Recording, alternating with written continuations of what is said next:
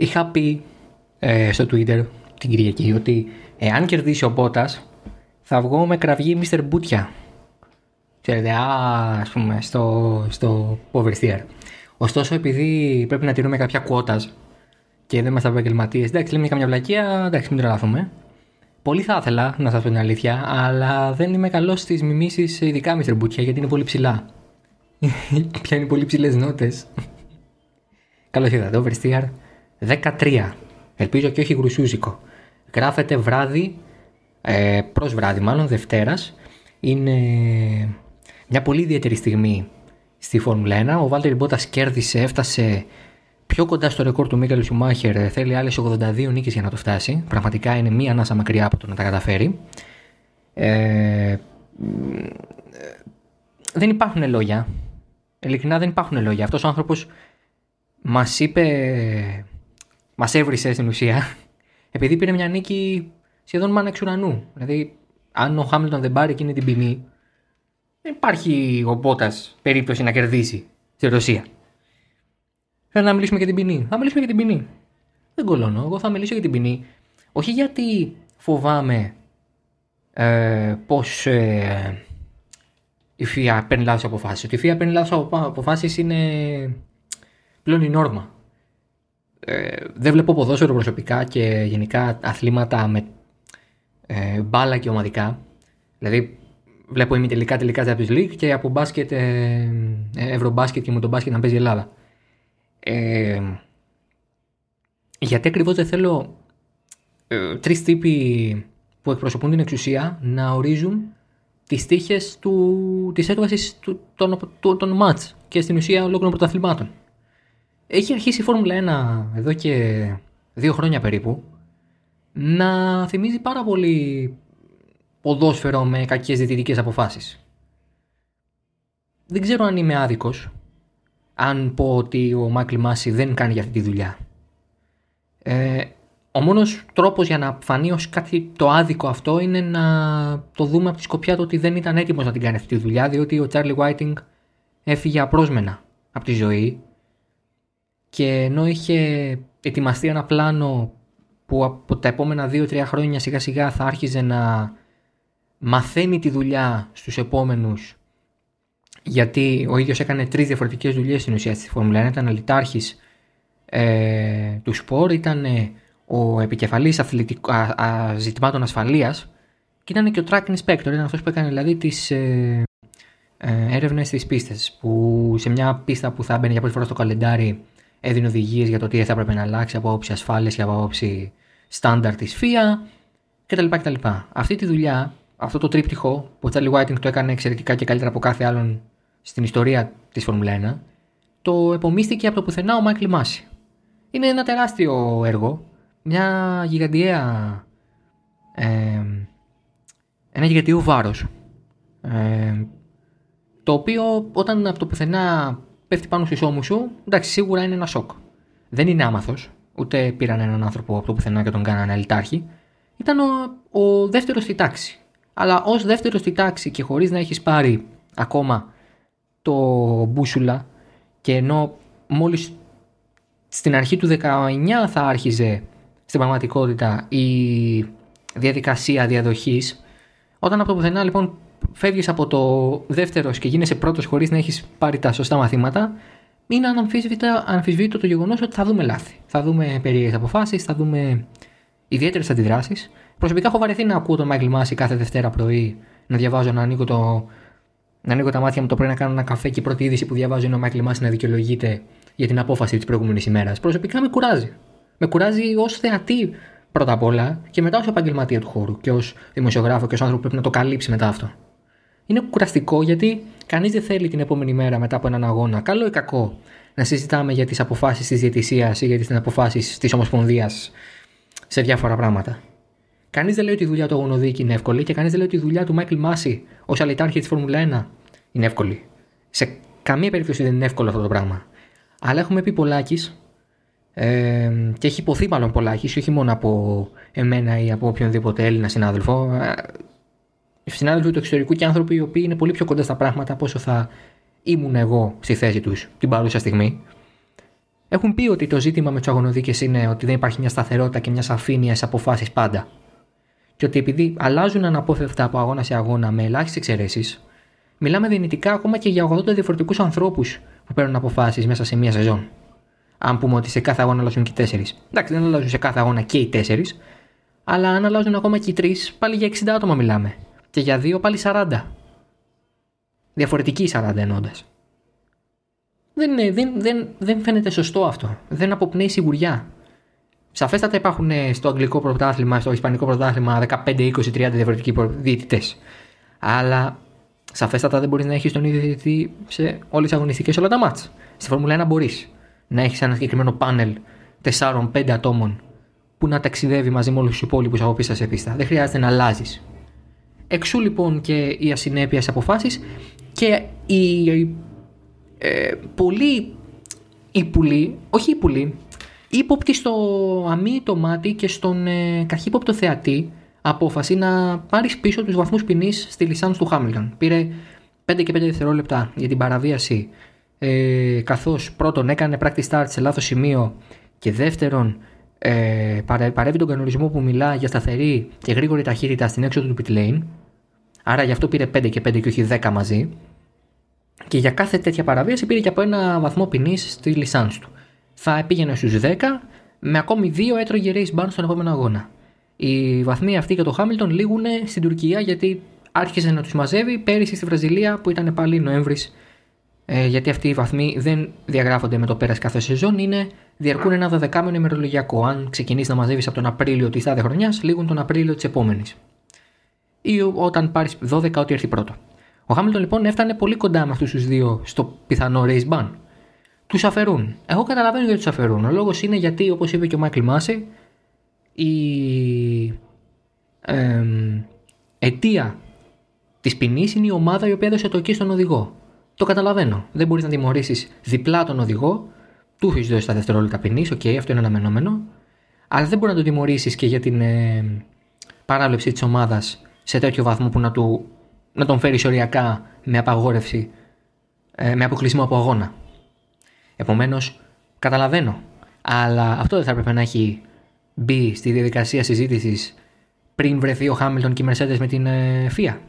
Είναι πολύ, είναι πολύ δύσκολο, κάνει πολύ δύσκολη τη δουλειά μετά του δημοσιογράφου που πρέπει να εξηγήσει για ποιο λόγο έγινε αυτό. Αλλά δεν πρέπει και να παραβλέψει φυσικά το γεγονός ότι αυτό έγινε μετά από συνεδρίαση μετά από συνάντηση της ε, ομάδας του Χάμιλτον και της Ομοσπονδίας.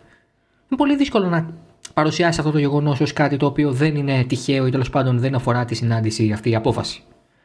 Όπως επίσης πολύ δύσκολα γίνουν τα πράγματα όταν ένας από τους ακονοδίκες, ο Μίκας Άλλο, ε, διέρευσε την απόφαση στην φιλανδική τηλεόραση αρκετά λεπτά πριν βγει επίσημα η απόφαση. Γιατί μια απόφαση όταν ε, παίρνεται από τη ΦΙΑ πρέπει μετά οι αγωνοδίκε να τη στοιχειοθετήσουν και να βγει ένα πλήρες document το οποίο θα αναφέρει ποιος έκανε την παράβαση, τι ώρα έγινε η παράβαση και μετά την αιτιολογία της ε, ποινής.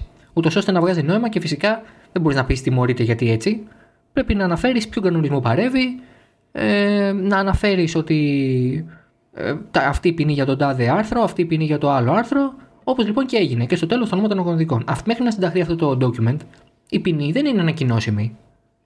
Η ποινή δεν είναι ανακοινώσιμη. Ω άλλο λοιπόν τη διαρρέει στη φιλανδική τηλεόραση δεν κάνεις εύκολη τη δουλειά σου ως φιά να σε δικαιολογήσουμε ή τέλος πάντων να προβάλλουμε κάτι ως όχι ε, ύποπτο. Δεν, δεν βγαίνω αυτή τη στιγμή στο Oversteer και λέω Χάμιλτον επηρέασε την απόφαση της ΦΙΑ όσον αφορά τη Λισάνς και τους βαθμούς ποινής, τους πόντους ποινή στη Λισάνς. Αλλά δεν είναι και πολύ καθαρά τα πράγματα όταν αυτό συμβαίνει μετά από συνάντησή σου ως οδηγού με τη ΦΙΑ. Και δεν μου αρέσει και η ΦΙΑ που ξεκινάει τη μέρα της πολύ άσχημα την Κυριακή, διότι βγαίνει το πρωί και λέει ότι πριν από το βάθρο και κατά τη διάρκεια του βάθρου οι οδηγοί δεν μπορούν να βάλουν τίποτε άλλο πέρα από την αγωνιστική τους φόρμα η οποία θα πρέπει να είναι και μέχρι πάνω κουμπωμένη και τη μάσκα τους, τη χειρουργική τέλος πάντων ή τη μάσκα που έχει πάνω το σήμα της ομάδας ή οτιδήποτε. Λέγοντας ουσιαστικά λοιπόν στο Χάμιλτον ότι δεν μπορεί να ξαναβάλει ένα t-shirt που να λέει ε, Arrest the Caps who killed Breonna Taylor. Άρα δεν συμβαδίζεις ως Ομοσπονδία με το μήνυμα της Φόρμουλα 1 ως ε, ας πούμε μιας προσπάθειας end racism και we race as one. Δηλαδή η FIA έρχεται σε ευθεία αντίθεση, όχι ρήξη, αντίθεση με το μήνυμα που περνάει η Φόρμουλα 1. Το ρυθμιστικό όργανο του αθλήματος φαίνεται να διαφωνεί με το ίδιο το σπορ. Άρα λοιπόν η FIA χθες κάνει πολλά φάουλ. Κάνει το φάουλ με την, ε, με την απόφασή της να μην επιτρέπει στους οδηγούς ουσιαστικά να περνάνε το μήνυμα που θέλουν, ενώ το ίδιο το σπορ αυτό το έχει κατοχυρώσει πια με, με τον τωρινό, με το φετινό τρόπο λειτουργίας του και με το end racism πριν τους αγώνες και όλη την καμπάνια προσπαθεί να προωθήσει. Ανεπιτυχώς ενδεχομένως, πάμε να δούμε τη Σαουδική Αραβία, αλλά έχει μία ατζέντα. Η FIA έρχεται σε ευθεία αντίθεση με αυτή την ατζέντα, λειτουργεί σε πλήρη ε, αντιπαραβολή με αυτό που κάνει το σπορ και δημιουργεί ένα μεικτό μήνυμα το οποίο καθόλου όμορφο δεν είναι. Παίρνει λοιπόν μετά μια απόφαση η οποία είναι σωστή, αλλά το μισό κομμάτι της απόφασης δεν το έχει σκεφτεί σωστά και το αναιρεί. Έχει έναν από τους αγωνοδίκες οι οποίοι διαρρέουν την απόφαση λεπτά πριν αυτή βγει, καταρρύπτοντας κάθε έννοια. Ε, ε, πώς να το πω νομιμότητας ε, φερεγγιότητας. Πώς θα ξαναβάλεις τον Μικασάλο σε αυτή τη θέση; Το αγωνοδίκη επομένως είναι πολύ άσχημο για μια ομοσπονδία να κάνει τόσα πολλά τοπήματα μαζί. Α, και υπό αυτό το πρίσμα, εγώ πιστεύω ότι η ποινή είναι σωστή. Θεωρώ ότι είναι ποινή, ότι είναι σωστό μάλλον και ότι αφαιρέθηκαν και πόντι της ποινής στη Λισάντ και ότι η χρονική ποινή ήταν σωστή από μόνη της και δεν χρειαζόντουσαν οι βαθμοί της Λισάντ. Σε, παρόμοια, ε, σε παρόμοιο mood κινούνται και οι Φέτελ και Verstappen. Αλλά όλο το όπως το παρουσιάζει η Σαφία και με τον τρόπο τον οποίο παίρνεις αποφάσεις και με τον τρόπο με τον οποίο συμπεριφέρεσαι και δράς, δεν κάνει το case σου καλό και εύκολο να το υπερασπιστεί κανείς. Και πιστέψτε με, δεν είμαι ένας άνθρωπος που θέλει να μιλήσει συνωμοσιολογικά, ούτε θέλω να δω φαντάσματα. Αλλά η γκρίνια του Χάμιλτον για την απόφαση είναι σίγουρα απόρρια της ε, ΦΙΑ που παίρνει το πρωί, τη, κάνει το πρωί την επιλογή να έρθει σε ευθεία αντιπαράθεση με τη Φόρμουλα 1 στο πώς να μπορούν οι οδηγοί, αν μπορούν οι οδηγοί να έχουν ένα προσωπικό τους μήνυμα στο βάθρο ή πριν από αυτό. Άρα ο Χάμιλτον έχοντας δει τι έχει αποφασίσει η ΦΙΑ το πρωί και με την ποινή που δέχεται προχωρά λανθασμένα κατά την άποψή μου σε ένα κατηγορώ και ότι ναι, OK, okay, επειδή κερδίζω με κόβουνε. Το 11 είχε πει ότι επειδή είμαι μαύρος μου δίνουν ποινές. Σε αυτή την περίπτωση ο Χάμιλτον δεν έχει δίκιο. Ε, σε αυτή την περίπτωση και τη χθεσινή και την τότε δεν έχει δίκιο. Ε, θυματοποιείται ενώ δεν του πρέπει. Ένας οδηγός ο οποίος αποτελεί το πρόσωπο της Φόρμουλα 1. Είναι ενδεχομένως ο απόλυτος ρεκόρ μάντη θα φτάσει σε 7 τίτλους, θα ξεπεράσει και κατά πολύ θα ξεπεράσει 91 νίκη του Σουμάχερ. Μπορεί να πάρει και έναν 8ο τίτλο το 21. Θα έχει γράψει το όνομά του με τα πιο μεγάλα χρυσά γράμματα στο βιβλίο της ιστορίας Φόρμουλα 1. Θα είναι ένα συνώνυμο της ταχύτητας όπως ήταν ο Λάουντα και ο Σουμάχερ πριν από αυτόν. Δεν μπορώ να πιστέψω ότι υπάρχει κάποιος ο οποίος να θέλει το κακό του μέσα στο σπορ. Είναι το πρόσωπο του σπορ. Είναι η, η πεμπτουσία του τι είναι Φόρμουλα 1 πια. Είναι το, το καμάρι της Φόρμουλα 1 στο διεθνές επίπεδο. Κανείς οδηγός δεν έχει την απήχηση του Χάμιλτον σε τομείς που δεν είναι γνωστοί για το κομμάτι της Φόρμουλα 1 και το κομμάτι του αυτοκινήτου. Ένας άνθρωπος ο οποίος ασχολείται με τη μουσική, ένας άνθρωπος ο οποίο ασχολείται με τη μόδα, με, τη, με την υψηλή ραπτική, με οτιδήποτε. Δεν, δεν υπάρχει κανείς στη Φόρμουλα 1 που να θέλει το κακό του Χάμιλτον. Αλλά η πικρία που έβγαλε χθες πιστεύω εκπορεύεται από την απόφαση της ΦΙΑ να μην το επιτρέπει ουσιαστικά, γιατί αυτό είναι, να βγάζει ένα διαφορετικό προσωπικό μήνυμα σε περίπτωση που βρίσκεται στο βάθρο, δηλαδή σχεδόν συνέχεια. Αυτή είναι η άποψή μου. Πρώτον, ότι η ΦΙΑ έχει κάνει πολλά λάθη και ύποπτα πράγματα, τα οποία δεν είναι εύκολο να τα βάλεις σε ένα context που δεν είναι περίεργο ή τέλος πάντων δεν είναι υπέρ μιας ομάδας ενός οδηγού, αν θέλετε. Και από την άλλη έχεις ένα Χάμιλτον ο οποίος όμως δεν δικαιούται να παίζει το θύμα. Δεν, δεν είναι θύμα. Ο Χάμιλτον δεν είναι θύμα. Δεν είναι ένας οδηγός ο οποίος κυριολεκτικά έχει απολαμβάνει χέρι της απολύτω εμπιστοσύνης όλης της ηγεσίας του αθλήματος. Ένας άνθρωπος ο οποίος, αν αύριο πει ότι φεύγω, ενδεχομένως να πάρει μαζί του πολύ μεγάλο μέρος του κοινού. Δεν μπορώ να πιστέψω ότι ο Χάμιλτον είναι αδικημένος. Δεν μπορώ να πιστέψω ότι ο Χάμιλτον αδικείται από το ίδιο το σπορ τουλάχιστον και από το ρυθμιστικό του όργανο. Αυτά για την ποινή. Τώρα για τον Μπότας.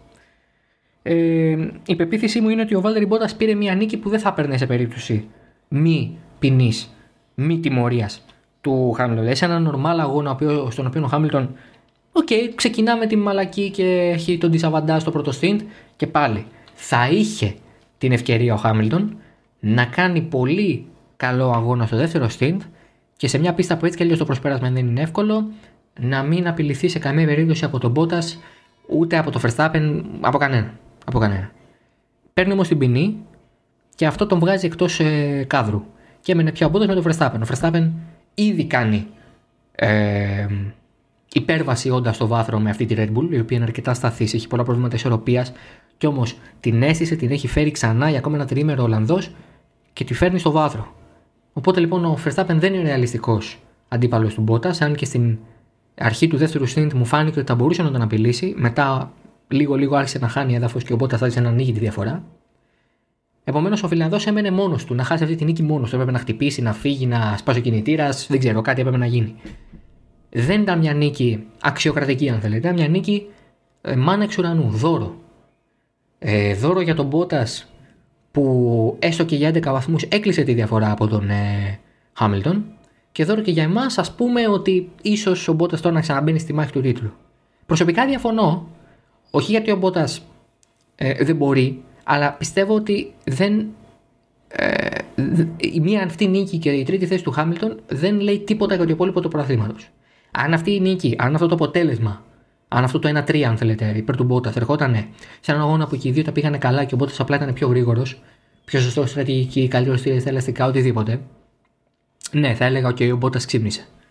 Αλλά τώρα απλά ήταν εκεί για να πάρει τη νίκη που έπεσε από τα χέρια του Χάμιλτον. Που έχασε μέσα από τα χέρια του Χάμιλτον. Γιατί αυτό έγινε στην ουσία.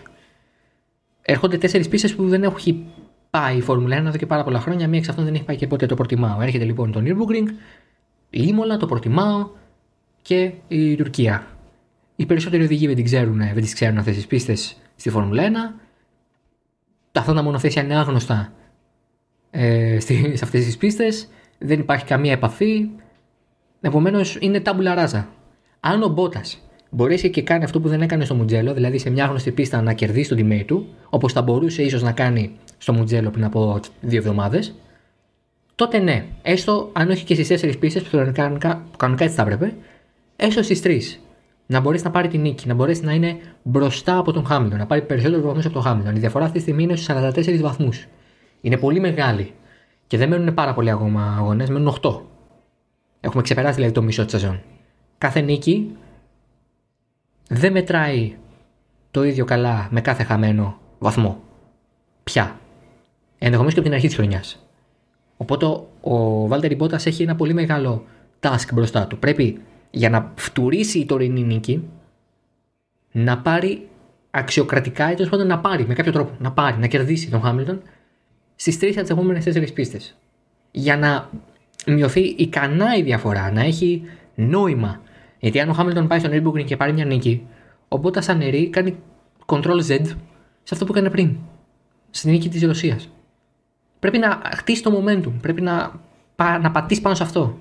Αμφιβάλλω αν θα τα καταφέρει. Το έχω πει πάρα πολλές φορές. Δεν πιστεύω ότι ο Βαλτερή Μπότα είναι championship material σε καμία περίπτωση. Σε καμία, καμία περίπτωση. Εάν με διαψεύσει στους επόμενους τέσσερις αγώνες και κάνει αυτό που πρέπει, δηλαδή να κερδίζει σταθερά και με συνέπεια τον Χάμιλτον, τότε ναι. Ήθελε το τσακμάκι που λέμε να πάρει μπροστά να, να γίνει φωτιά στη Ρωσία και πήρε μπροστά και είχε το momentum για τη συνέχεια. Να τους πάρουμε το momentum που λέει και ο Βασίλης ο Σκουντή. Αλλά αυτή τη στιγμή στα χέρια του είναι όλα. Ο Χάμιλτον δεν έχει να φοβάται κάτι. Ο Χάμιλτον είναι με διαφορά ο καλύτερος οδηγός της ομάδας, ο πιο γρήγορος, ο ρέκορμαν. Θα τα ξεπεράσει τα 91 νίκες.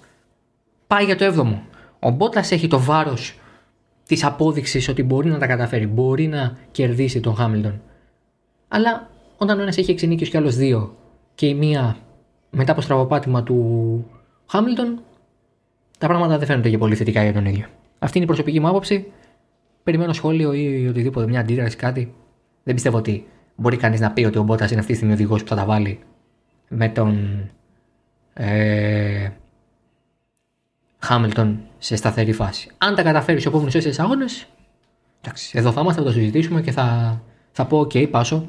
Έκανε αυτό που έπρεπε. Έκανε αυτό που έπρεπε. Ε, πάμε να συζητήσουμε τώρα ε, για το θέμα με την δεύτερη στροφή.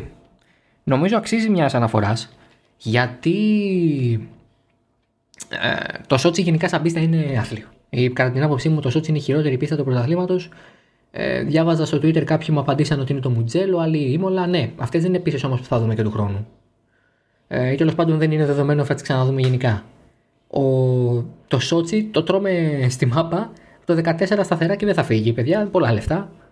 Είναι λοιπόν από αυτές τις πίστες που καλώς εχόντων των πραγμάτων ε, η Φόρμουλα 1 δεν θα, δεν θα θέλει να τις διώξει ποτέ. Μια πανδημία και δεν την ε, ε, κλώνησε. Ένα από τα μεγάλα τροτά σημεία της ε, πίστας είναι η στροφή 2. Αυτό δηλαδή που είναι η πραγματική πρώτη στροφή της πίστας, γιατί η, αυτό που λέμε στροφή 1 είναι μια δεξιά καμπή λίγων μοιρών. Ε, τίποτα τρελό, τίποτα σπουδαίο. Η η δεύτερη στροφή 2 είναι πολύ ιδιαίτερη. Και είναι πολύ ιδιαίτερη και στην εκκίνηση και σε μάχες. Αλλά όχι με την καλή έννοια ιδιαίτερη, γιατί δεν έχει όπως κάθε πίστα του Χέρμαν Τίλκε, η οποία είναι σε μια πλούσια χώρα που δίνει λεφτά, έτσι και το Σότσι, δεν έχει run-off ε, με, ασφα... με, συγνώμη, με γρασίδια παγίδα όπως ήταν το Μουτζέλο. Έχει ε, άσφαλτο και sausage curbs, αυτό που λέμε δηλαδή τα υπερυψωμένα κέρμπ που έχουν αυτό το σήμα λίγο λουκάνικο έξω και το sausage, αλλά αυτό είναι κάτι το οποίο δεν μένει σε αποθαρρύνει γιατί είναι σαν σαμαράκι και χειρότερα. Και με αυτά τα μονοθέσια χωρίς ανάρτηση, χωρίς travel ανάρτησης είναι σαν να απογειώνεσαι. Αλλά από την άλλη, ο οδηγός βλέπει άσφαλτο. Σου λέει εντάξει και να κάνω λάθο θα πατήσω. Οπότε γι' αυτό έχουν μπει τα μέτρα που έχουν μπει και στην DAF 2 που είναι να περάσουν από το ειδικό, το ειδικό ράνο φέρια, από, δηλαδή από το μονοπάτι της εξόδου διαφυγής ώστε να επιστρέψουν μια ασφάλεια στην πίστα και να μην κόψουν τη στροφή κερδίζοντας χρόνο. Έχουν διαγραφεί χρόνοι εκεί, πήραν ποινή χθες οδηγοί, προχθές για εσά που ακούτε. Ένας από αυτούς που πήρε ποινή ήταν και ο Ρικιάρντο, ο οποίος το διαχειρίστηκε εξαιρετικά. Είπε εντάξει, και απλά θα πω πιο γρήγορα γιατί πήρε 5 δευτερόλεπτα και έπρεπε να καλύψει τη διαφορά με τον Λεκλέρ να μην χάσει τη θέση του στο τέλος και πράγματι την έχασε. Έμεινε πέμπτος και είπε: OK, θα πάω πιο γρήγορα. Αλλά δεν είναι κατάσταση αυτή. Και έχουν βγει πάρα πολλοί οδηγοί από χθες και έχουν πει ότι πρέπει να αλλάξει. Και το είπε και ο Ρο Μπρόν στη στήλη του, ε, που βγαίνει κάθε Δευτέρα μετά από αγώνα.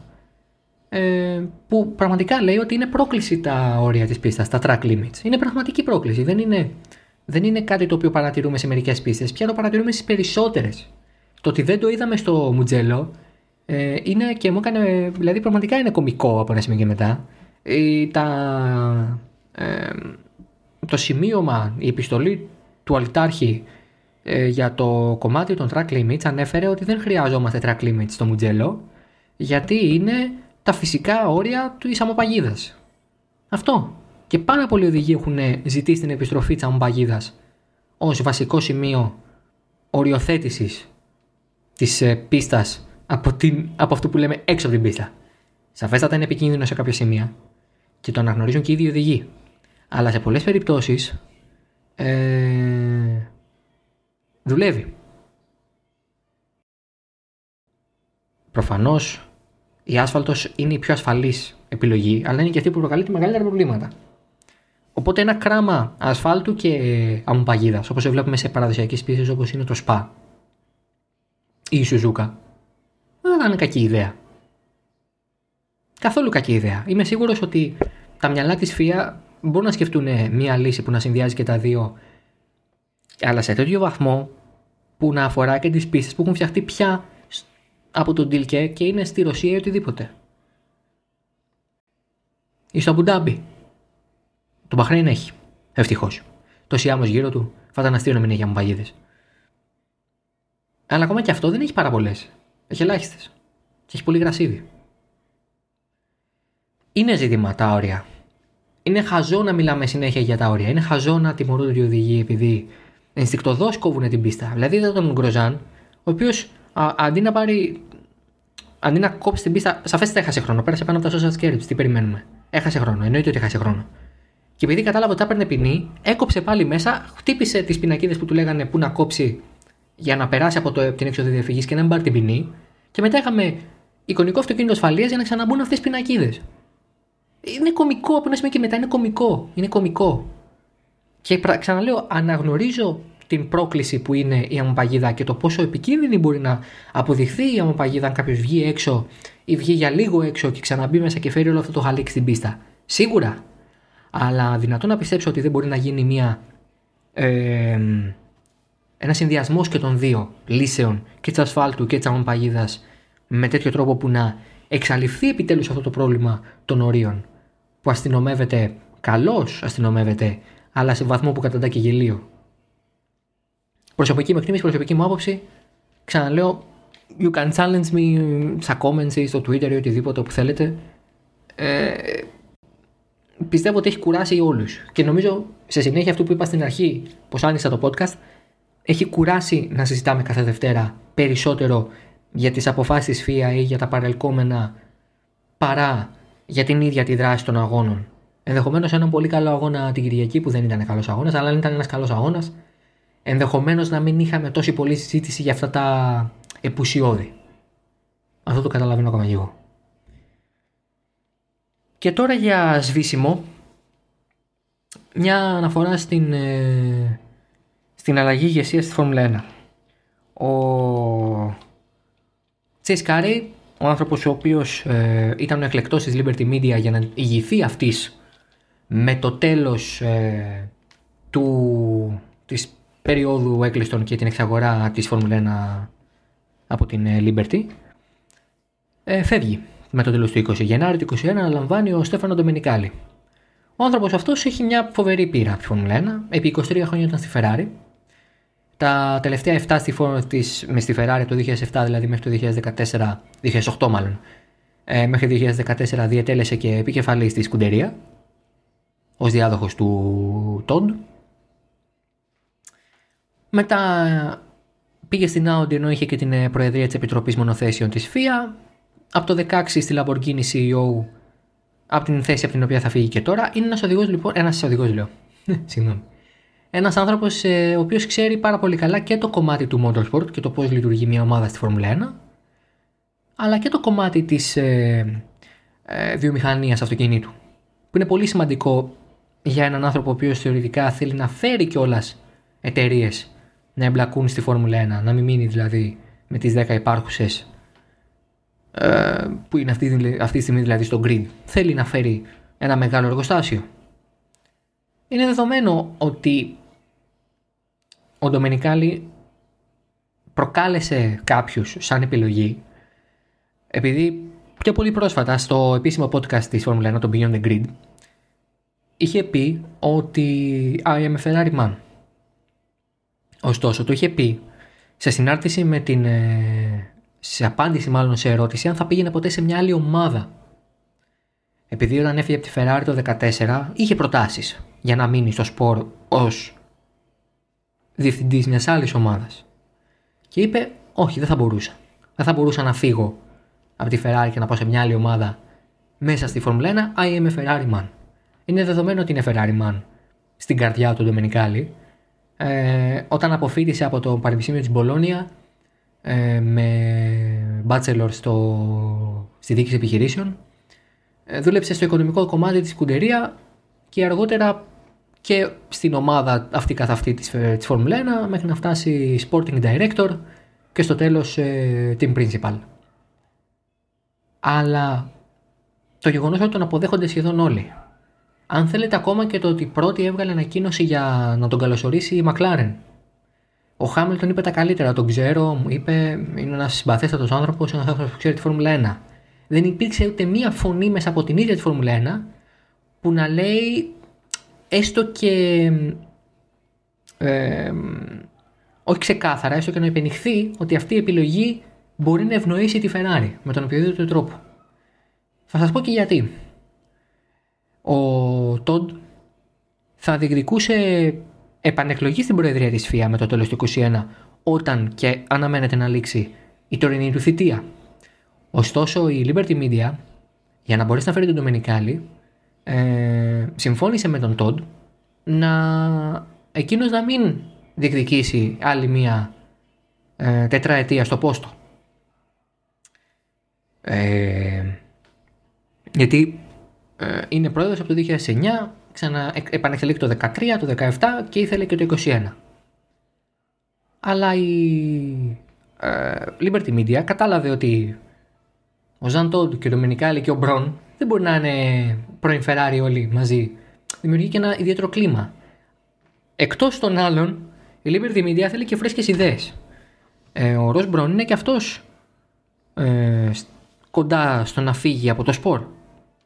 Να συνταξιοδοτηθεί για δεύτερη φορά στην ουσία μετά την πρώτη σύνταξη όταν τελείωσε με την Mercedes το 2013. Ο Ντομενικάλη λοιπόν είναι η πρώτη από τις τρεις μεγάλες αλλαγές σε επίπεδο Φόρμουλα 1 και FIA. Μετά θα έχουμε ένα νέο πρόεδρο το 2022 και πιθανολογώ ότι και ο Μπρον μέσα στα επόμενα χρόνια, το πολύ δύο, θα αποχωρήσει και ήδη έχουν βρεθεί αρκετοί υποψήφοι ε, που δεν έχουν κατονομαστεί ακόμα από κανένα ρεπορτάζ, δεν έχει κάποιος δηλαδή κάποια πιο ξεκάθαρη εικόνα πάνω σε αυτό ή τουλάχιστον και αν έχει δεν ε, έχει προκύψει κάποιο δημοσίευμα αξιόπιστο που να αναφέρει ε, πιθανούς διαδόχους του Μπρον. Επομένως, ο Ντομενικάλη πρεσβεύει μια καινούργια στιγμή, μια καινούργια σελίδα, να το πω καλύτερα, στη Φόρμουλα 1. Είναι ένας άνθρωπος ο οποίος ξέρει και τις δύο πλευρές, όπως είπα και πριν, που καταλαβαίνει πάρα πολύ την ανάγκη να πείσει έναν team principal για ριζικές αλλαγές, θα μιλήσει δηλαδή τη γλώσσα και του Horner και του Wolf ε, και του Brown και του Ζάιντλ ε, και του Peter Bull ε, του Μπινότο θα δούμε αν θα μείνει για πολύ ακόμα αυτό στη Ferrari. Θα μιλήσει δηλαδή τη γλώσσα των ανθρώπων που πρέπει να πείσει